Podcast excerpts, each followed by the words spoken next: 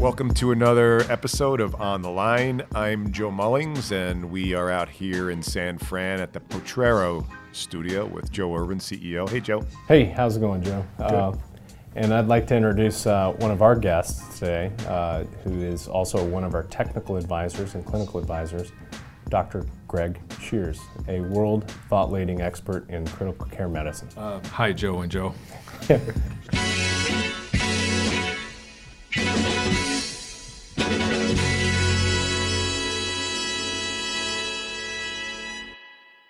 Dr. Shear, would you share, or can I call you Greg? Uh, share a little bit about your background, your history, and uh, sort of uh, your uh, role with Potrero. Sure. I'm a, uh, by training, I'm a uh, pediatric intensivist and anesthesiologist.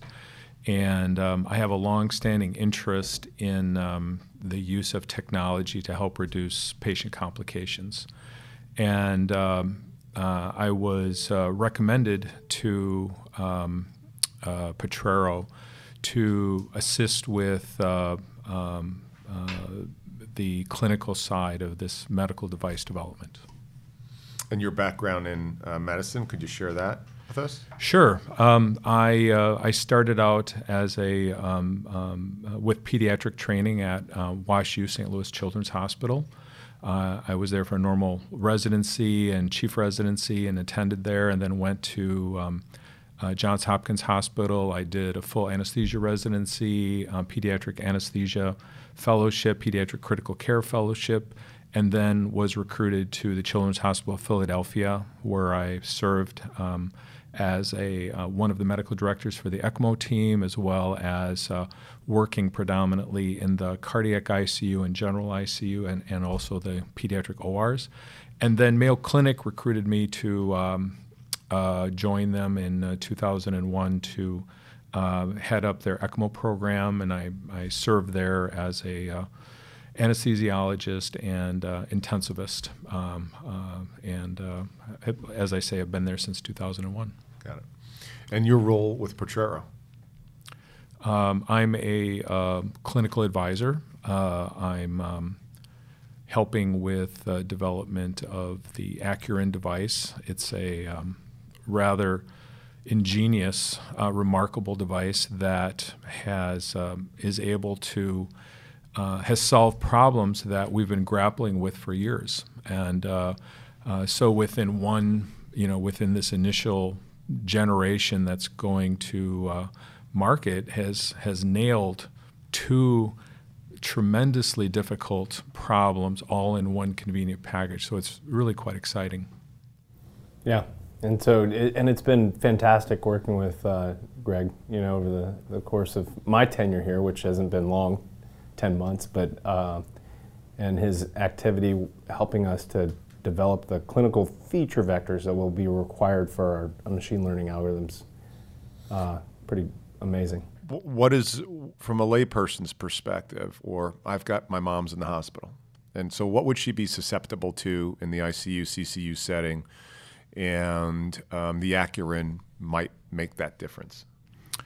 Well, that's kind of a big question. You know, there's she's susceptible to a lot of potential um, issues in an ICU setting. Um, uh, one, she's she's in an ICU setting because she's vulnerable. She's got some clinical problem that's broader there. So an ICU level is a higher level of monitoring, and um, uh, and uh, usually or often, at least in tertiary quaternary centers, the the ICUs are focused on a given organ system or systems that they're specializing in, and um, uh, within that and relevant to the Accuryn device, uh, if if you um, have a um, a standard urimeter or um, or even the next best thing uh, that's out there that has been out there, the CritiCore device, you have a, a device that is um, a device just draining urine. Um, in the case of a, a, just a dumb urimeter,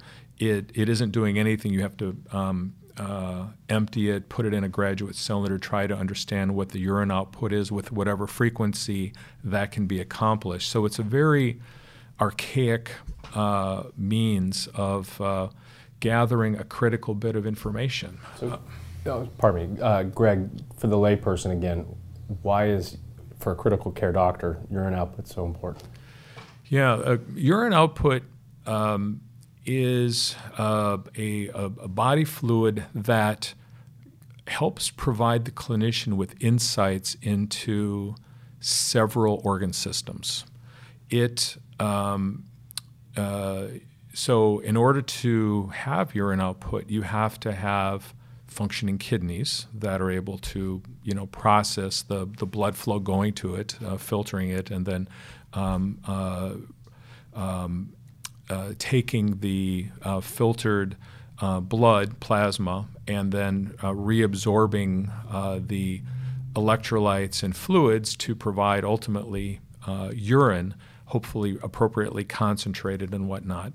In order to drive that uh, flow to the kidney, you have to have a functioning heart, adequate blood pressure, adequate intravascular volume. So, in effect, urine output um, sits at a very critical juncture of, uh, in the ideal circumstance, an optimally functioning cardiopulmonary system driving an adequate pressure head, and then uh, adequate intravascular volume uh, that is being pushed through, and then this sophisticated filter system that the, the kidney provides to then um, receive that volume, eliminate the um, toxic wastes um, that are a component of that, but preserve the overall intravascular volume. So it's a very elegant and uh, uh, highly tuned system of course, in a disease state, it gets out of out of uh, um, balance, and it could be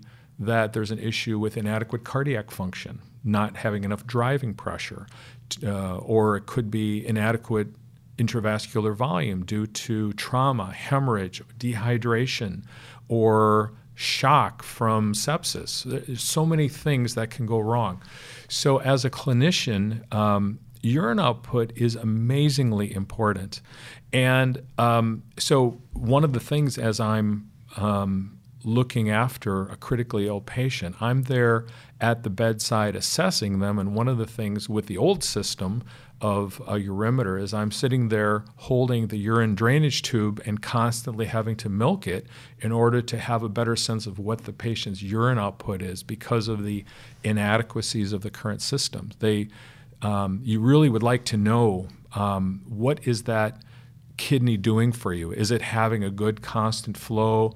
Uh, because we get called for low urine output and other things. What does it mean? Is there a problem with the drainage? Is there a problem with the hemodynamics? And so it helps clue us in into the, because the kidney is an end organ, it helps clue us in into what is the state of the person and uh, where there may be a problem within the system.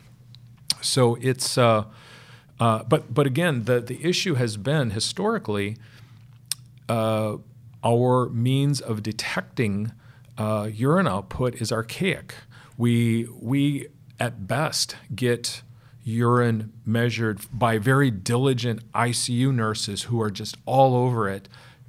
At the most, we'll have hourly information, but that information um, is manually transferred from some uh, measure. And because of the other issues with airlock from, from the drainage, uh, that information that we get may be highly inaccurate. Hence, the um, the judgments that we have to make about this data could be flawed.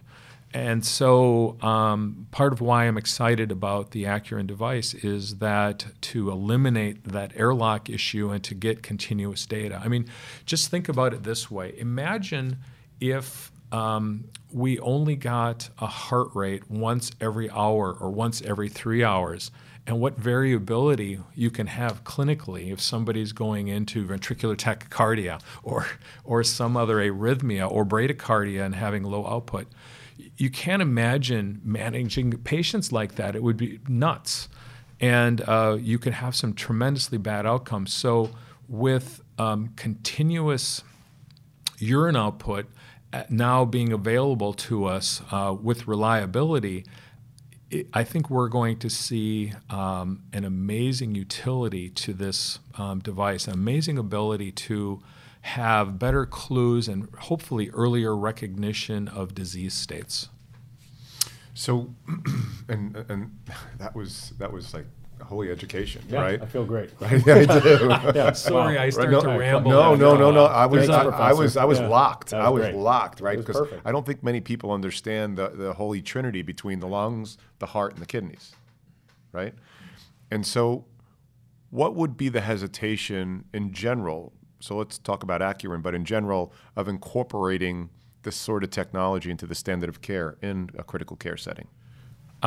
So nowadays, um, introduction of it doesn't matter what the device is. Introduction of any new device is going to be um, concerns related to cost, of course, and uh, and efficacy, um, and uh, uh, so um, the um, the fact that any device might not have uh, there there isn't going to be a subsequent additional reimbursement.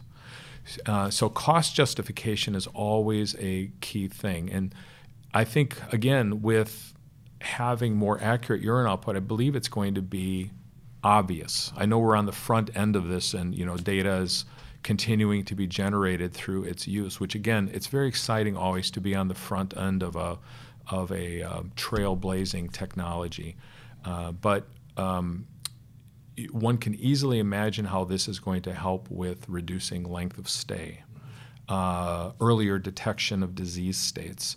Um, you know, just as one example that people may be aware of, the um, this whole problem with sepsis. This has been a conundrum for a long time, and the critical care, infectious disease, and other experts have worked very hard to develop algorithms based on our current understanding of that very um, challenging disease process that kills hundreds of thousands of people every year. So to have a device that can recognize a disease state earlier to allow an earlier intervention could have a tremendous impact on saving lives and reducing morbidity. So it's uh, again, uh, the um, with time we will see these things evolve, but it seems pretty obvious that um, there's going to be incremental benefits, and now it'll be up to us to prove those out. You know, I think uh, earlier we were talking about the, the families that are affected, hundreds of thousands of people that die every year from acute kidney injury. And we oftentimes say patients, and uh, I think that's a sanitized thing um, that we need to humanize and focus on the families that are affected. It's not just 300,000 lives. It's every, it's a somebody that's not at a kitchen table for dinner, and so uh, tell us about uh, to help humanize it. Uh, who is that patient? What's a? Can you think of a patient that had acute kidney injury that did not have a, a great outcome?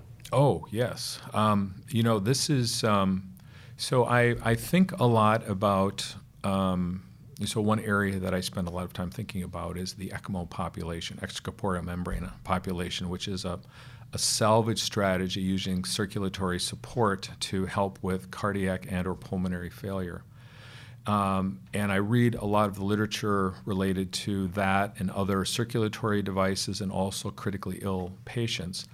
And so as you look through all of the studies that um, correlate uh, likelihood of death or, or an indicator that uh, that subgroup is more likely to die, acute kidney injury or kidney failure is going to be show up every single time pretty much. It is a very strong indicator of poor outcome. Uh, if you uh, you know, if you have disease X and then you have disease X plus kidney failure, the likelihood that you're going to die is way higher. So your um, the um, the risk, you know, that that increases is substantial. So uh, an intervention, uh, a, uh, a monitoring technology that could identify um, uh, injury before it is um, before it's non-reversible would be tremendous. So the earlier, so if if we have a chance to do such a thing, it's going to have to be earlier because once you know if if you've had kidney damage beyond a, reversible point, uh, then you're really going to be in trouble. Then we're talking dialysis and or if the patient's an appropriate candidate, uh, a, um, a, transplant. So uh, renal failure is a terrible um, thing to have. It's uh, you know, if you get into the chronic phase and have to have a fistula and go through dialysis, very difficult, uh, very expensive. I mean, so uh, you know, you could talk about these things forever. The if you look at like the CMS budget, um, a full 25% of the budget um, for our healthcare system from CMS goes to kidney failure. It, it is uh, it is yeah. terrible. So it is a uh, and we have, you know, th- you know, uh, there's many bad things that are helping to drive the uh, growth of kidney failure, um, the uh, obesity, uh, type 2 diabetes, all, all, kinds of things are really making it a, um, uh, a, um, a, terrible thing. And um, within the, the question always comes up how much of these things can we reverse? How much can we catch early? And if you look at uh, it's amazing if you look at some of the data related to urine output, how that shows up repetitively as a reliable early indicator of renal function. I mean, nobody should be surprised by that. We've never had the ability to have trusted urine output regularly. Even in some of the really good studies, the best they can do reliably is like every three hours to, to put together that data. So now to be able to get it one hour or less uh, as you guys continue to push the envelope, wow. It's going to open up whole new pathways of early recognition of disease state because the kidney functions like I hate to use cliches, but like a kid, the canary in a coal mine. It is an early indicator of so many things. Uh, there is some lack of specificity with dropping off of urine output, so clinicians are still going to have to at least early on until smarter systems are developed, look at why the drop off of urine output. But I'm sure as machine learning and artificial intelligence grows and is incorporated algorithmically into these devices, we will have even smarter systems that help the clinician identify disease states earlier and hence have a more specific uh, intervention that can help patients. So, do you mind if I Go ask it? Uh, so, speaking of, put your futurist hat on. Uh, the ideal hospital the year 2040. What do you see? The ideal hospital? Yeah. What does it look like 20 years from now? Um, and how is it different from today? Well, um, I hope the ideal hospital maintains the focus of the patient comes first. That there is nothing more important than the patient and that all decisions are made around that that if they if they keep that beacon it'll be a good place. Um, of course um, the we have many pressures nowadays that we're all fighting. Um, the cost of healthcare is a big problem and we we need to keep costs down we we need to be smarter in terms of how we provide medicine, and we need to. So hence, we have to be more efficient. Um, there are again. I, I, apologize for my rambling because there's so many thoughts coming into my head. I, I, I work at a, a, phenomenal place with amazing people, and I'm very lucky uh, about that. For that, um, I there's you know the you cannot underestimate the importance of quality clinicians clinicians at the bedside. Um, uh, there is nothing more important in an organization than its culture and its people, uh, and that is driven. That culture is driven from the top. So we we look at our leaders. Again, I'm blessed with amazing leaders, and um, they transmit, they help guide us with the culture of what how we can best serve patients. So I'm hoping that all of these human components, even before we talk about the technical side, get preserved because that is the ideal um, healthcare system.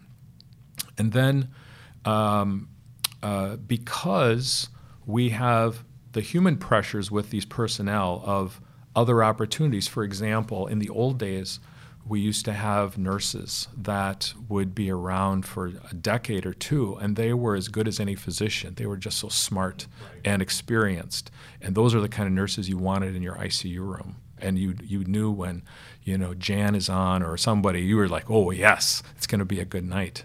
Um, but um, the, the problem, like with all of us, is that the cream of the crop people have other alternatives these days. They go to CRNA school, they go to NP school. Uh, and um, and so we lose some of that.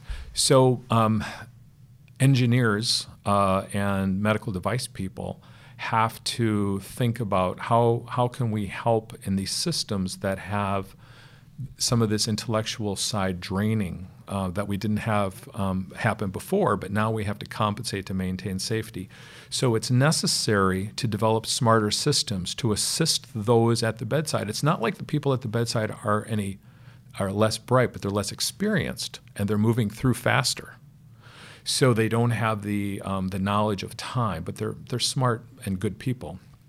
So how can we assist them to continue to maintain the safety of uh, care through providing insights that maybe the, the human can't. And you know, it's it's intriguing to think about that that hospital of the future, how um, let's say artificial intelligence, machine learning, and integrating those things into a smarter device to alert us about an impending condition that even a skilled clinician wouldn't pick up so quickly there's indications of this sort of thing uh, in in various parts of medicine now, um, where one can identify a, a, hazard well before a clinician could, and so I see you know again devices like um, is going to readily be able to do that with the things that you guys are working on. It's quite amazing how that's going to get integrated into that machine of the future, that device of the future that's really going to help the bedside clinician and in doing so significantly help the patient.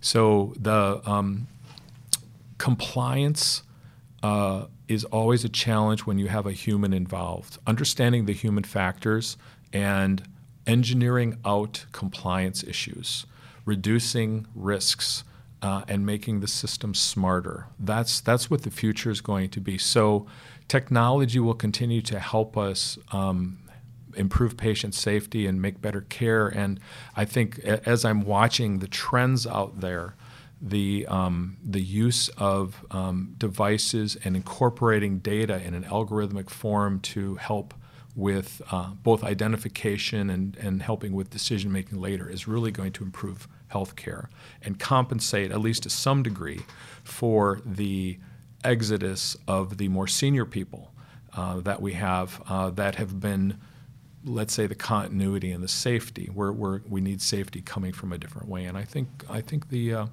we'll, we'll have a balance. A balance will be struck. I, I don't know. Um, you know, it's hard to know all the other trends and things that will happen, but I, I see that as a very positive thing that will help us.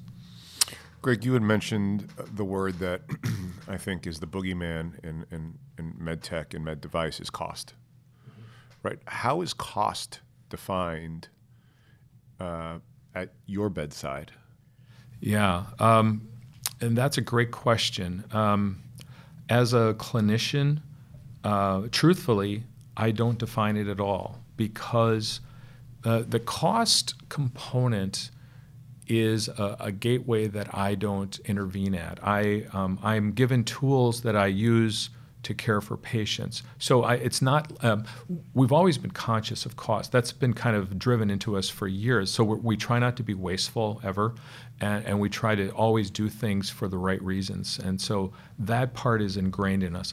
With regard to, if, if you mean with your question, choosing a device or choosing devices, um, many hospitals um, have a, uh, let's say, a value analysis committee or something that will review data and need and, and cost and make a decision about you know bringing a device on or not. Um, so that's not a process that I'm um, involved in. I'm, I'm on the receiving end of what is available and then using those things. And so, does a hospital, and, and, and I want to stay on that for a second when I think about cost, and if AKI is a $10 billion a year cost to the, the market, uh, and I can I can look at a device that comes in the door, and even if it's 2x to the current, as you called it, um, urimeter, uh, yet I can easily do the math, go down range, and clearly save billions of dollars, or even in my hospital, hundreds, uh, hundreds of millions. How does that math not work out? It's a great question, and um, it should, and it also should be reasonably easy to prove.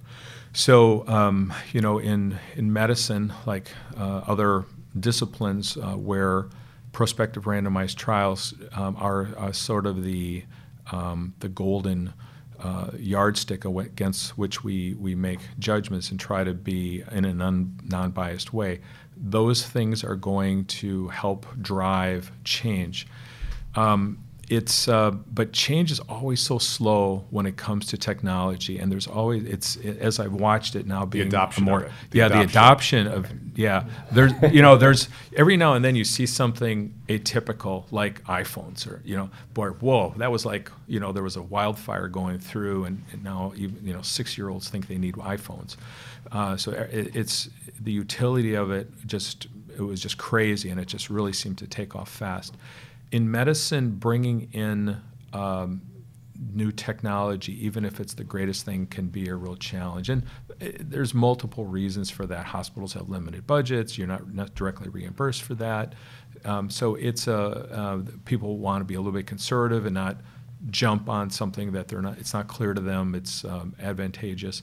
Uh, I have no doubt, you know, having uh, um, seen um, what is happening with this device, that it's going to change medicine. It is it is doing all the right things, and it's it's doing things that have never been done before. So um, even this this first generation device is um, amazing. It, it like I said at the beginning, it's it's solved two problems that have never been solved before uh, in this way. So. It is uh, a, a, brilliant um, uh, device, and then the future of algorithmic development and um, being able to take data and help with um, uh, decision making will be even further add to its value. So um, it's a, uh, um, but the uh, the the people uh, making judgments regarding introducing additional cost within a health system, people have a very skeptical eye. Uh, and uh, so it's a there's a real proof problem and a slow adoption rate that occurs. It's, it just seems to be sort of the nature of things, unfortunately. Yeah, Well, that was an education for me. completely. It's wonderful. Yeah, you know, again, I, I- I start rambling. There's there's a lot of components to this that's very interesting, but um, yeah, yeah, in a nutshell, that's that's the issue. I always learn from Greg. You know, just This is seriously. I mean, I'm sitting here like, it's great. Thank you. Do you want to hit, hit him with your Yeah. questions? All right. So, Greg, every single week, uh, you saw the, the five questions upstairs. We did one of yours. Every Oh. single week, we do the, uh, the five unique questions um, that are scrambled. So, like uh, every new employee that comes in, I sit down with and we go over uh, five questions and we interview each other. And one, it's a great way for me to get to know the, the employee. And then it's also another way for the company to get to know uh, the people. Okay? And so you saw a little bit of it upstairs. Oh yeah. And so now we're going to finish it. Okay. Okay? So you, you, All right. Your hands. He answered Yep. the first one, right? yeah, you answered the first one. So, what fad or trend do you wish would come back? You said movie theater. Um, Driving. Drive-in. or- drive or- theaters. sorry, drive-in movie Yeah. theater. Um, and then uh, mine was like, uh, we'll just do MC Hammer Pants because it was worth seeing Kelly dance. I don't know if you saw that. I saw it in the back. Yeah. All right, so I'm going to ask you number two, okay? If you could bring back uh, one TV show that was canceled, which one would you bring back? Hmm. Well, it would be uh, if I could add on. If it, could, I go back in time also. Any as far back, it's been canceled. So. or just isn't put on anymore, right? It was Yeah. canceled, right? Yeah, yeah. Boy, that I you know that's an boy that's an interesting thing because I could I'm sure I could justify a bunch of them. Um, if I could go back in time, you know, I, I loved, I, I've always been very tech, drawn to tech things, and so Star Trek, the original Star Trek series, just is glaring at me. And it, it- for many reasons, uh, the, the times I spent with my friends um, in uh, high school uh, watching the reruns, uh, you know, so I, yes, I, you know, so I was born in 60. And uh, so those episodes, they came out, they, it was just a very innovative um, show. Came out in what, like 65, 66, something There were like three years it ran or something. Yeah, yeah, three awesome. years. Gene Just Roddenberry, brilliant, yeah, just yeah. brilliant. They, they were so far ahead, and the, the moral, uh, you know, whether or not you like William Shatner and all that business, but uh, the um, Leonard Nimoy, and uh, I, I don't know if you saw uh, the, the his documentary. I am. It was either called just Spock or I am Spock or something like that. Right. A really quality piece where you get into the head of the person. This was posthumously done um, by his son, uh, who's a director, and um, really a family guy, or tried to be a family guy from a supportive standpoint, but uh, trying to be busy and employed, which is hard for an actor to do. And he, you know, he took on this weird role, which back then was really quite risky. Uh, he had done more conventional things. So anyway, again, I could talk a lot about it, but I love Star Trek. I love uh, sci-fi, and I would love to either put myself back in that time frame, which would mean I'd be a lot younger and I'd have hair, or Yeah.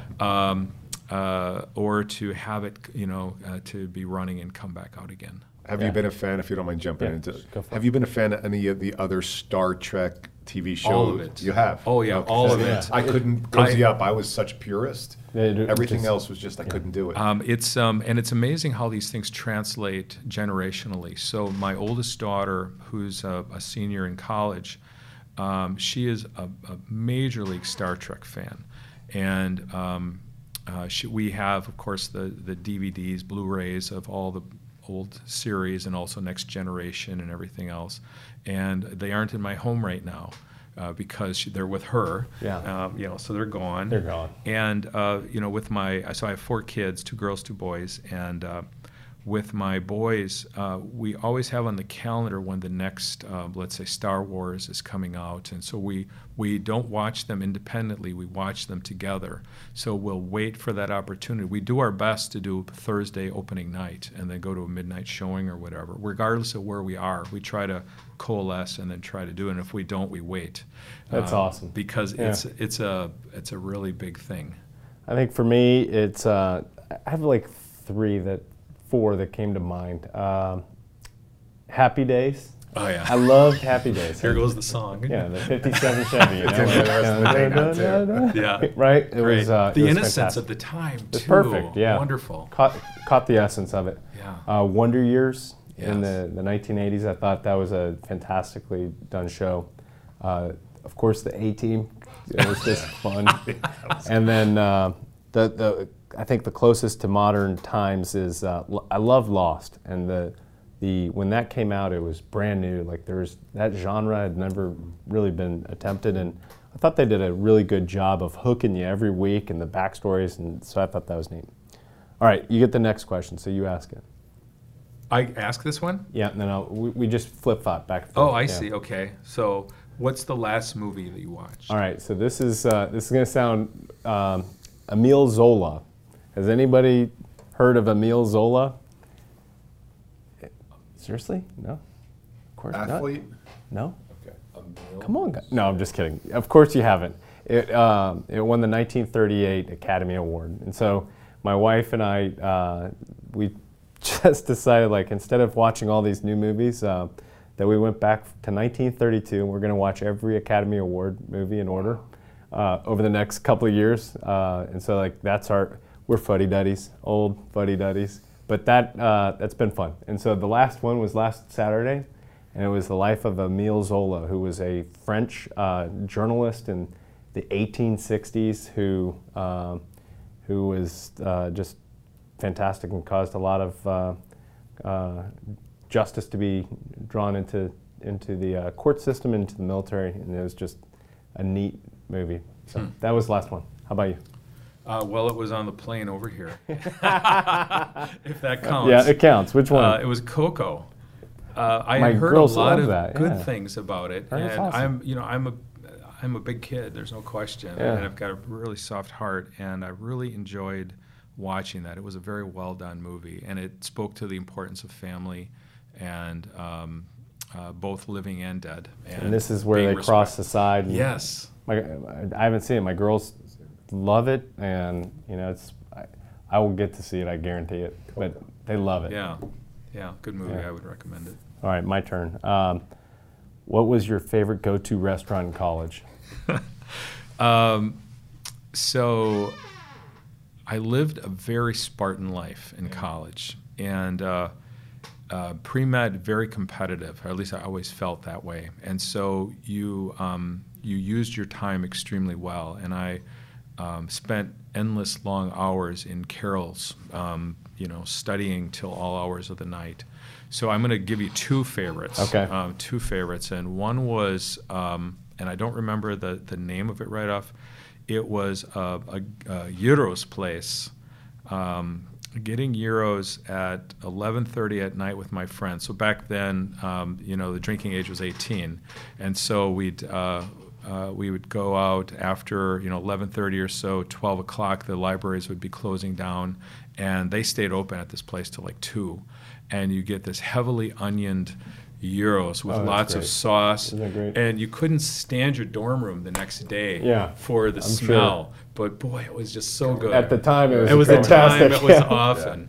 It was just I'm awesome. just curious, Joe. Do you have a favorite? uh, Skyline Chili. Oh yes, yes. Oh, I, yeah. I went to school in In Dayton, Dayton, Ohio. Ohio, right? Yeah. Right on uh, Brown Street next to Tim's Bar Yeah. for all It's the UD a grads. unique uh, chili. It's Skyline not chili. It's like unbelievable. it's almost Yeah. like uh it's more soupish, right? It is. No. Yeah. Yeah, It or you know the spaghetti noodles. Yes, and, on the hot dog, and, right. and it's a salad bar with Yeah. spaghetti. Huh. It's you know all the neat things. You just, your imagination goes wild and make whatever you want. I love And you it. can buy it, just so you know, you can buy it frozen um, in a supermarket, and it's pretty darn close. Really? Yeah. Wow. Okay, I'll have Yeah. to try. With angel hair. Because, yeah, Nice. everybody from Ohio talks about Skyline. Yeah. Every single person. Uh, for me, it was uh, my brother and I every Tuesday. There was a wing place, uh, BW3s, and it was uh, they would do 10 cent wings. And so my brother and I, What's the record? yeah, well, we, we, we, would, we would order 40 to 50 wings. But the reason they did this, and it would get jam packed with people, is everyone would come in and drink beer for the rest of the night. So my brother and I would come in, we'd say 40, 50 wings, and we have four or five dollars, and we'd drink water. And so we'd eat these Oh, two boy. big, huge piles of, pla- you know, of you. wings. Oh, they, they did. Every week they saw us coming. And so we would try to get early, get get in early before the crowd, so we could eat our wings and get out of there. But for four or five bucks, we were able to eat a big pile of wings. No angioplasty? No, not yet. I have a funny wing story too, Okay. if you want to hear it. Um, so um, when I was uh, at um, uh, St. Louis Children's Hospital in uh, St. Louis, um, th- as uh, when I was going home, I was living on Maryland Avenue. There was this uh, bar that made the best buffalo wings. And uh, my wife and I would go there, um, or then, then when she was my girlfriend, we would go there um, on the way home and uh, have wings. And I, I just got in my head, I needed to learn how to make these. And I literally spent an entire month eating wings every day at home, trying every possible way to, To- to, cook the perfect it. wing, to perfect it, Yeah. and to uh, get the sauce right as well. And I did ultimately, and I, I continue to make them, though it's a little bit time consuming. But um, I, I'm a big wing fan, and because of the reduced price wing of Buffalo Wild Wings, we'll go on Tuesday nights, but not 10 cents, I wish. Uh, but uh, yeah, it's, it was a thing, continues to be a thing. That's great. All right, and the last one, I think you get. Okay, what song or artist would pop up if you tuned on your iTunes right now? Probably uh, either U2 or Pearl Jam. And I know they're two very different uh, genres of music, but uh, those are probably the two that would pop up. One of the two. Eddie Vedder in some sort or U2. So it's funny thing about music, and, and though I have really wide taste and I like Yeah. a lot of different things, you always go back to kind of like your um, your comfort food of Yeah. music, isn't Junior it? high, high school. Yes, Yeah. Always. exactly right. And those songs take you back to those moments of when you were dejected, and all you know, all that all that goes along with that. And if I pulled up my playlist, um, so I love to ski. Uh, first set um, in my playlist is going to be the Eagles and then the Doobies, and it's just going to That's go right. great. Where does Creedence come in? Does Creedence Oh, come I in? love Creedence is in there, I absolutely. Creedence. Love CCR, Creedence. Yep. awesome. Yeah. They're great, and the Eagles are great. What about so, you? So I, I, I just wrote it down, but it's also um, so there's there's four millennials doing the back end of uh, this production in the studio with us, and then there's I'm I, I'm a 62, you're 60, and Joe, when were you born? Seventy-four. Okay. Yeah. So music, when I say, don't millennials answer this? When I say JT, who's the artist? Who is it? It's uh, When, when you say JT, when I say JT, I'm going to listen to some JT. um, James uh, Taylor. Yeah, Taylor. James Taylor. James yeah. Taylor. Taylor, yeah. Right. So Yeah. when I sit in the Carolina, office with yeah. my team, um, Play some JT. yeah, what JT? What is it for you guys? Justin Timberlake. Oh no way! Are you kidding me? because like- it goes by JT. No. So we've No. had this discussion so many Huh, times. Yeah, JT, I'm gonna turn on some JT, and she's like, Justin Timberlake, really? I'm like, I have some JT on mine. Yeah, heck yeah. So that's who's on mine. It would be JT. yeah, not Justin Timberlake. No, thank you, Joe. Yeah, exactly. Right? Thanks, Yeah. Greg. He's done a lot of good stuff. I don't even listen to Justin Timberlake. I only listen to records. Well, this was awesome. Thank you, Joe. Yeah, Thank thanks, you, Greg. Joe. Greg. Really appreciate it. So this is another episode of On the Line. I'm Joe Mullings in studio at Potrero with Joe Urban, Thank you very much, Joe. yeah, Dr. Greg Schears. Thanks. Uh, thank you, Joe. Have a great day.